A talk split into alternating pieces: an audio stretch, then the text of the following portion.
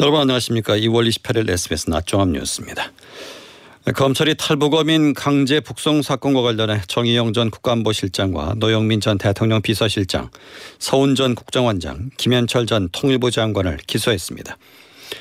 박홍근 민주당 원내대표는 이재명 대표 체포 동의안 표결에서 이탈표가 다수 나온 데 대해 당이 더 혼란이나 분열로 가서는 안 된다며 단일 대우를 위해 최선을 다하겠다고 말했습니다. 오늘부터 주택 무순위 청약에서 거주지와 무주택 요건이 폐지돼 다주택자들도 청약을 할 수 있게 됐습니다. 배달 음식을 담는 데 많이 쓰이는 일회 용기에서 미세 플라스틱이 다회 용기보다 최대 4.5배 더 많이 검출된 것으로 나타났습니다. 이 시간 주연이었습니다. 첫 소식입니다. 지난 2019년 탈북한 북한 어민 2명을 강제로 북한에 돌려보낸 사건을 수사하는 검찰이 당시 책임자들을 오늘 기소했습니다. 탈북 어민의 재판받을 권리를 빼앗고 사건 조사를 방해했다는 혐의를 적용했습니다. 박창근 기자입니다. 탈북어민 강제 북송 사건을 수사하는 서울중앙지검이 정의용 전 국가안보실장과 노영민 전 대통령 비서실장, 서훈 전 국가정보원장, 김현철 전 통일부 장관 등 문재인 정부 장관급 인사 4명을 불구속 상태로 재판에 넘겼습니다.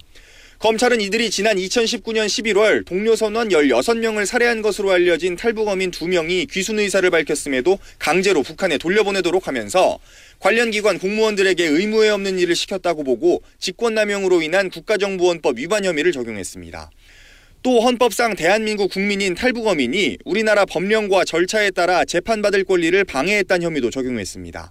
서훈 전 국정원장에겐 중앙합동정보조사팀의 조사 결과 보고서에 어민들의 귀순 요청 사실을 삭제하고 중앙합동정보조사가 진행 중인데도 종결된 것처럼 기재하는 등 허위 보고서를 작성해 통일부에 배포하게 한 혐의도 추가했습니다. 검찰은 다만 문재인 전 대통령은 북송 결정 과정에 관여하지 않았다고 보고 추가 조사는 하지 않을 걸로 알려졌습니다. 정 전 실장은 검찰 소환 조사 뒤 지난 2일 입장문을 내고 추방한 어민 2명은 동료 선원 16명을 살해한 흉악범들로 귀순 의사의 진정성이 없었다면서 검찰 수사는 대통령실의 가이드라인에 따라 정치적인 목적으로 기획된 거라고 비판했습니다. SBS 박찬근입니다. 이재명 민주당 대표에 대한 체포 동의안이 어제 아슬아슬하게 부결되면서 여진이 이어지고 있습니다. 이재명 대표는 민생 행보를 재개했고 지도부는 단일 대우를 다시 강조했지만 혼란 국면이 쉽게 수습되기는 어려워 보입니다. 장민성 기자입니다. 압도적 부결을 자신했지만 가까스로 체포 동의안이 부결된 뒤 민주당은 경랑에 휩싸였습니다. 이재명 대표는 일단 예정됐던 민생 행보를 재개했습니다. 학교 급식 노동자의 폐암 진단 문제와 관련해 작업장의 환기, 조리시설을 참관하는 현장 방문에 나선 겁니다. 어제 표결 결과를 두고 당내 소통 방안과 거취 표명 가능성 등에 대한 기자들의 질문이 이어졌지만 이 대표는 이렇게 답했습니다. 이재명을 잡느냐 못 잡느냐 이런 문제보다는 우리 물가도 잡고 뭐 경제도 개선하고 사람들의 삶도 더 낫게 만드는 문제에 많이 관심 가지시기 바랍니다.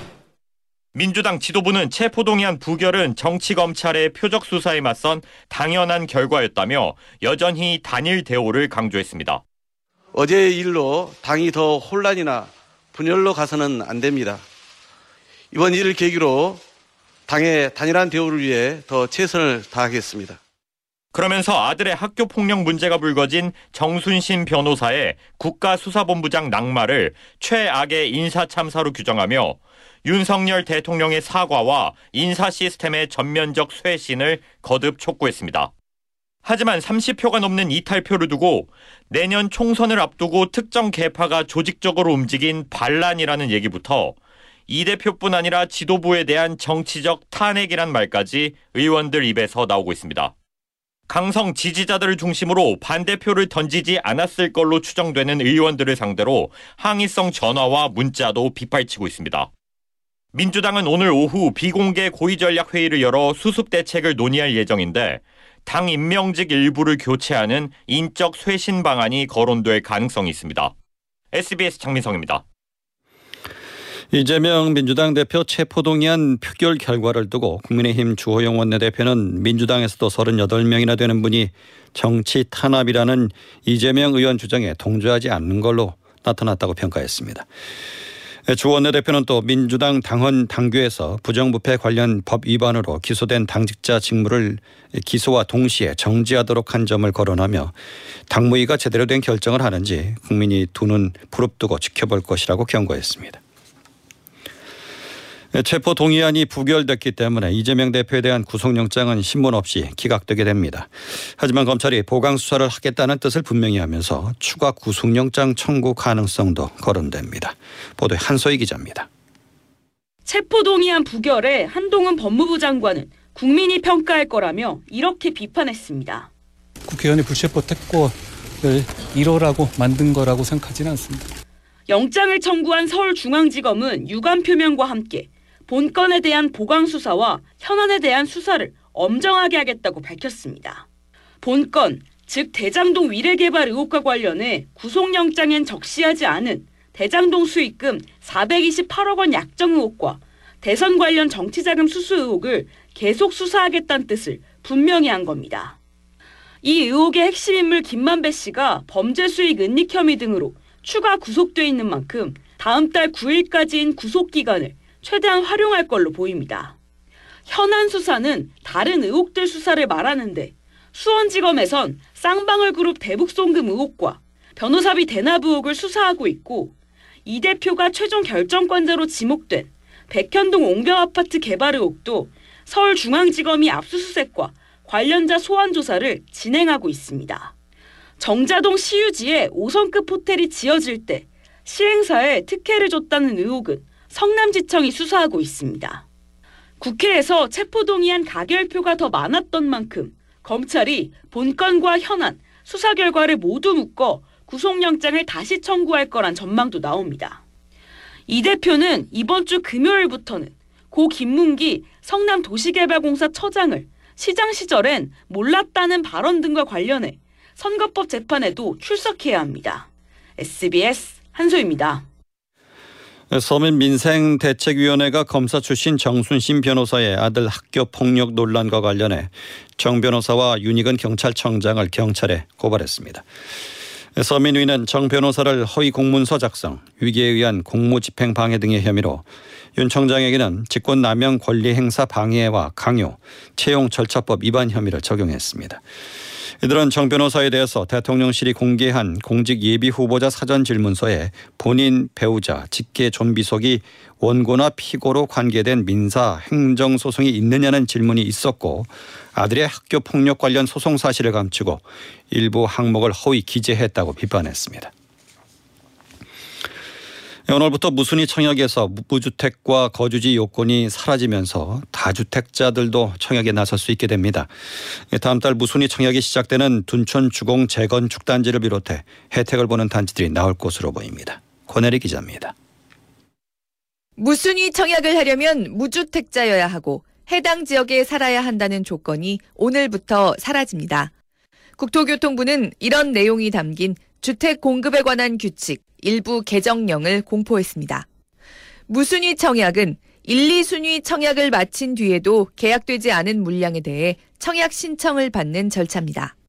지금까진 청약자 본인이 해당 주택 건설 지역에 살고 있고 본인과 배우자를 비롯해 해당 가구의 구성원 모두가 무주택자여야 했습니다. 그러나 이제 다른 데 사는 유주택자도 청약에 나설 수 있게 돼 다주택자들의 이른바 줍줍도 가능해졌습니다. 당장 다음 달 무순위 청약을 시작하는 서울 강동구의 옛 둔촌 주공 올림픽 파크 포레온이 혜택을 받게 될 걸로 보입니다. 둔촌 주공은 예비 당첨자 대상 계약에서도 털지 못한 소형 평형 물량에 대해 다음 달 3일 무순위 청약 공고를 올리고 8일에 청약홈에서 신청을 받을 예정입니다. 전용 면적 39제곱미터 650여 가구, 49제곱미터 200여 가구, 29제곱미터 두 가구가 무순위 청약 대상으로 이 물량을 모두 털어낼 수 있을 걸로 둔촌 주공 측은 기대하고 있습니다.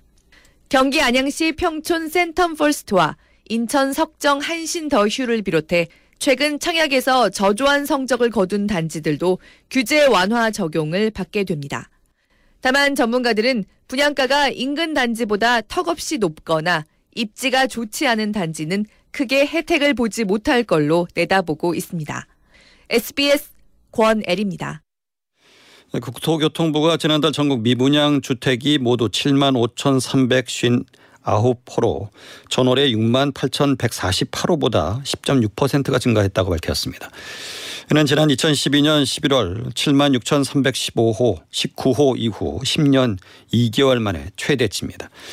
다만 지난해 11월에서 12월 두 달간 미분양 주택이 만 호씩 증가한 것과 비교하면 증가폭은 다소 둔화했습니다. 미분양 물량의 84%는 지방에 집중되어 있습니다. 오는 7월부터 시 도지사가 직접 해제할 수 있는 비수도권 개발 제한 구역 그린벨트 규모가 여의도 면적 3분의 1에 해당하는 100만 제곱미터로 확대됩니다.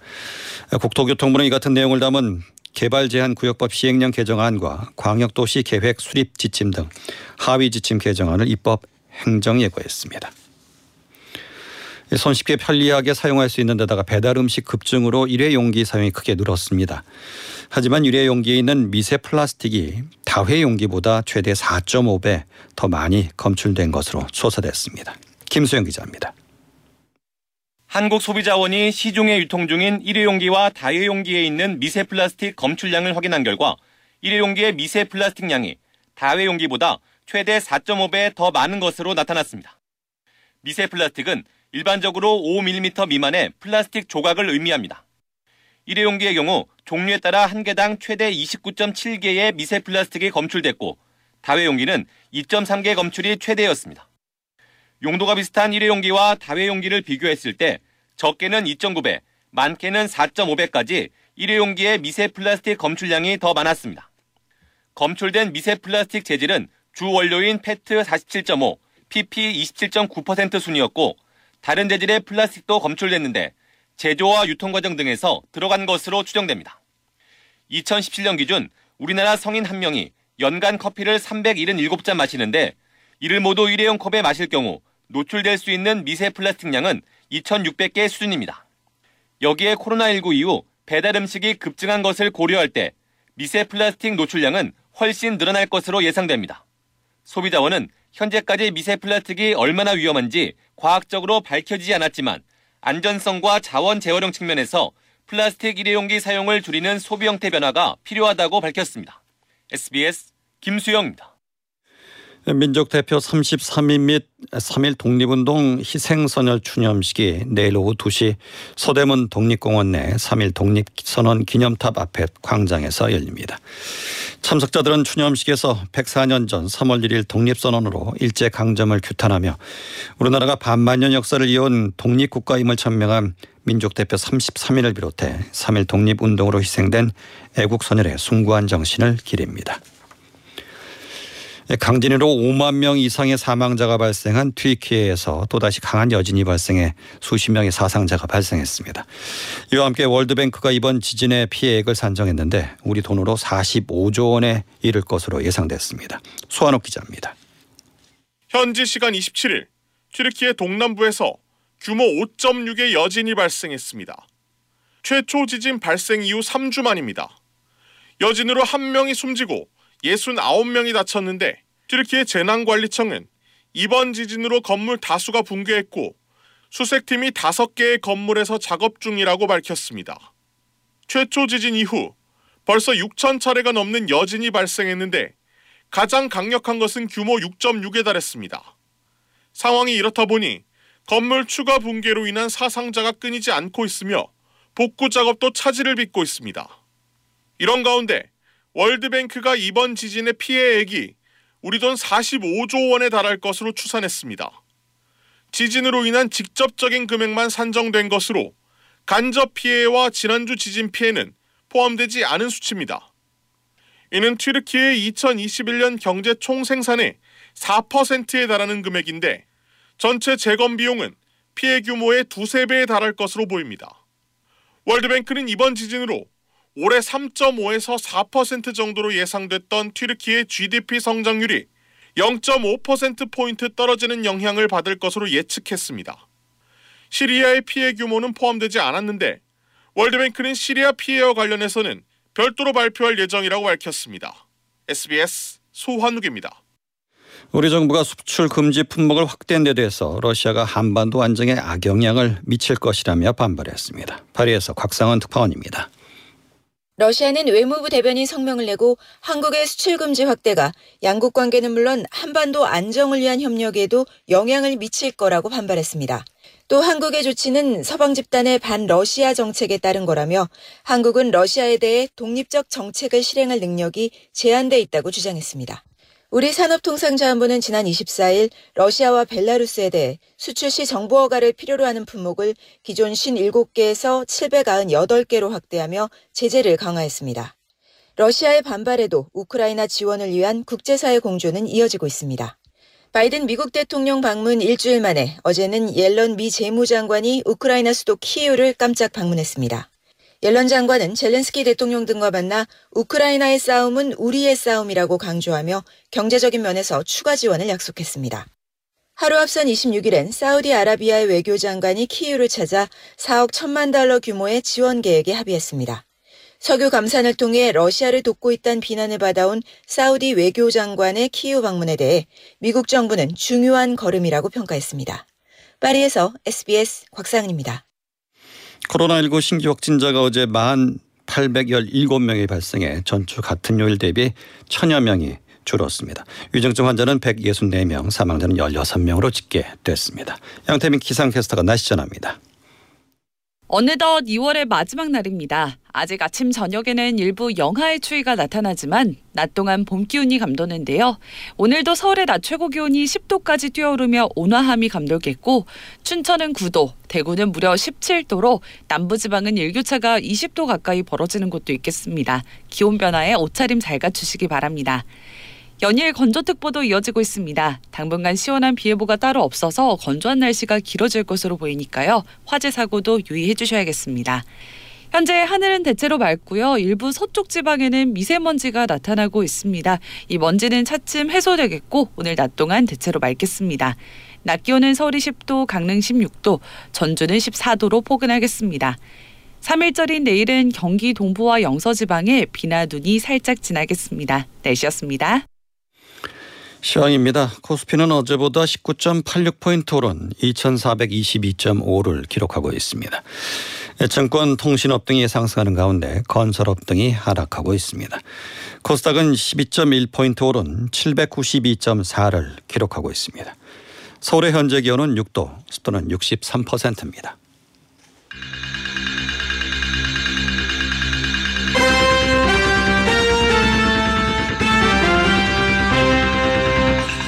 SBS 낮종합 뉴스 진행의 박광범이었습니다.